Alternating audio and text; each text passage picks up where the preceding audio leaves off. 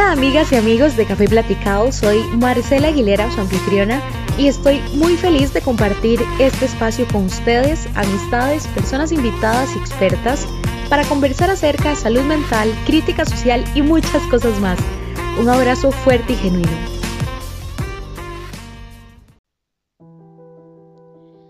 Hoy hablaremos de un tema complicado, no porque no se deba hablar de él, sino justamente por todo el estigma y tabú social que ronda a su alrededor. Hablaremos del suicidio, pero antes quiero recordar que el suicidio nunca debe ser la opción para salir de donde sea que se esté pasando.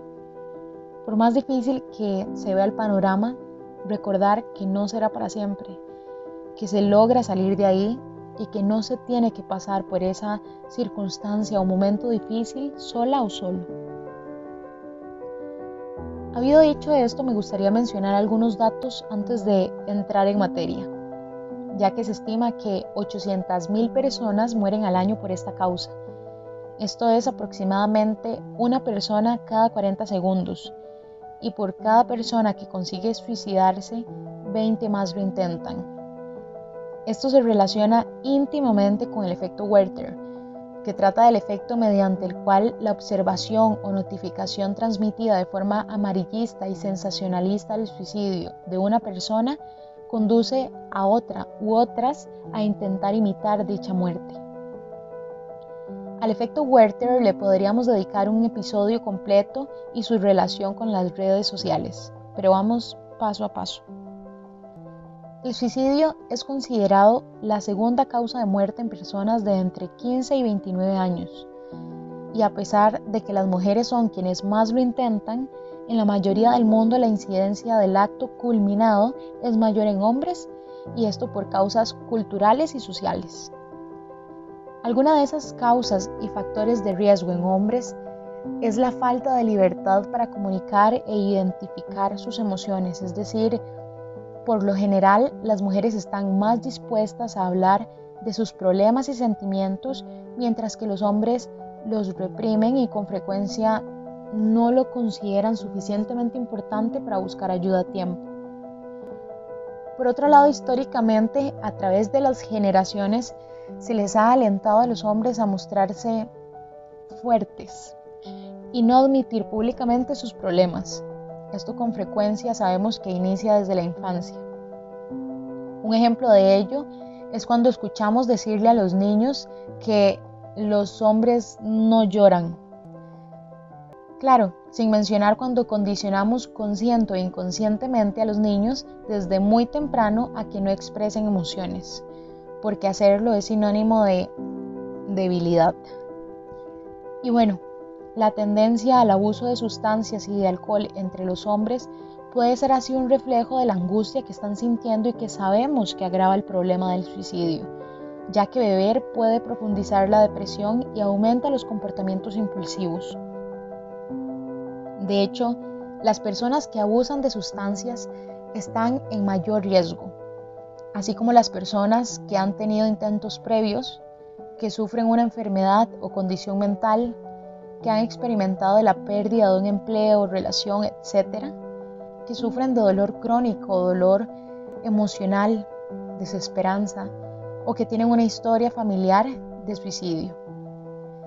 Sin embargo, algo que es importante tener presente y lo cual me gustaría que fuera el fin de este episodio es saber que el, que el suicidio se puede y debe prevenir a través de estrategias para identificar y ayudar a las personas que tengan o no factores de riesgo y que se encuentren pasando por un momento difícil para hacerles saber que no tienen que pasar por ahí solas o solos. Justamente por eso es importante saber siete formas de generar presencia y acompañamiento en caso de sospecha de ideación suicida. Y personalmente considero que es bueno ponerlas en práctica incluso si no tenemos ninguna sospecha, porque al final, ¿por qué esperar a llegar a ese punto para, para hacerle saber a otra persona que queremos estar presente? La primera es preguntar, ¿estás pensando en suicidarte? Pregunte sin drama, con interés, con respeto y sobre todo sin juzgar, teniendo presente que la persona con la que está tratando necesita confiar en usted. El segundo es escuchar. Escuche sin interrumpir. La escucha activa salva vidas. Muestra empatía, compasión y verdaderas ganas de escuchar y apoyar. La tercera es aceptar. Vamos a ver, cada persona tiene su manera de sentir y expresar dolor. Observe con atención sin invadir y acepte cada sentimiento, emoción y señal de la persona. La cuarta es apoyar. El pensamiento suicida no, no es algo que una persona elija. Esto nunca es una señal de debilidad. La persona con ideación suicida no rechaza la vida, rechaza el malestar y el dolor y por eso es importante buscar ayuda profesional necesaria. La quinta es actuar. Una señal de riesgo suicida no es solo un llamado de atención, de hecho es la forma de mostrar un dolor emocional lo suficientemente grande como para ver la muerte como única salida. Si tiene una sospecha, no deje pasar la oportunidad de ayudar. Sexta, acompañar. Si conoce a una persona que puede estar pensando en hacerse daño, ayúdele a buscar ayuda y acepte y que acepte la ayuda de, una persona profesional en salud mental.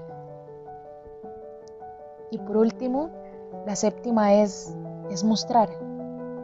Está bien ser vulnerable, ser vulnerable.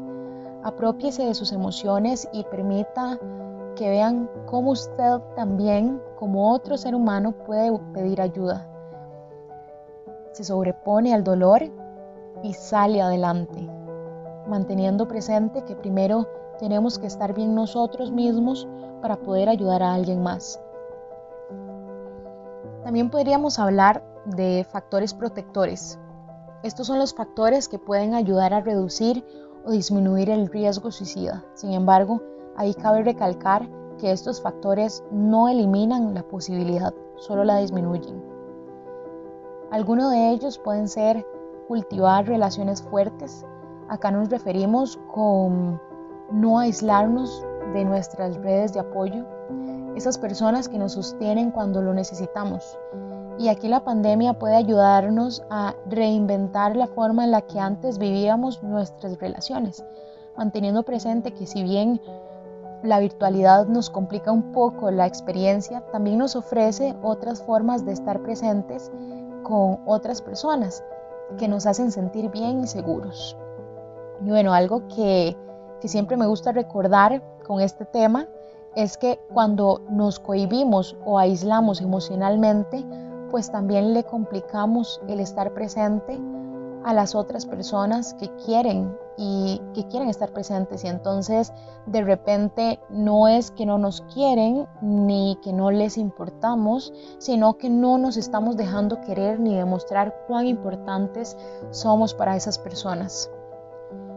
Por otro lado, llevar un estilo de vida saludable desde salir o tener una videollamada con amigas y amigos, recibir sol, respirar aire fresco, llevar una buena dieta, hacer ejercicio e iniciar un proceso psicológico hasta desarrollar herramientas de resiliencia, han demostrado ser protectores. Y bueno, ya estamos llegando al final de este episodio y me gustaría terminar diciendo que que tocar fondo no debería ser el detonante para buscar ayuda, ni para que nosotros ofrezcamos una presencia y acompañamiento sano y amoroso. Me parece que ahora más que nunca, en medio de todo lo que estamos viviendo, es importante no desligarnos de nuestras emociones y sobre todo no despreocuparnos de las personas. Practicar la escucha activa salva vidas y siempre lo diré, se sorprenderían de saber cuán importante es para una persona el sentirse escuchada, validada en ocasiones, valorada y digna. En una ocasión, un colega nos comentaba entre bromas que a él le gustaría tomarle una foto a sus pacientes o clientes en la primera sesión y otra al finalizar el proceso para poder mostrarle a la persona cómo se ve la transformación. Claro, luego sonrió porque dijo, pero muy rarito, ¿verdad? Eh, y entonces, bueno, entre risas, ese día recordé lo maravilloso que es poder ser parte de esa evolución y trascendencia de la persona y acompañar en el proceso para salir juntos de donde sea que se esté pasando. Y por eso me refería tal vez al inicio que quienes sufren un gran dolor no tienen que pasar por ahí solas o solos. Nuestra responsabilidad como otro ser humano en un mundo compartido es ver más allá de nuestra realidad e intentar en la medida de lo posible ver la realidad del otro a través de sus ojos y no a través de los míos. Practicar la empatía también salva vidas, al igual que un abrazo.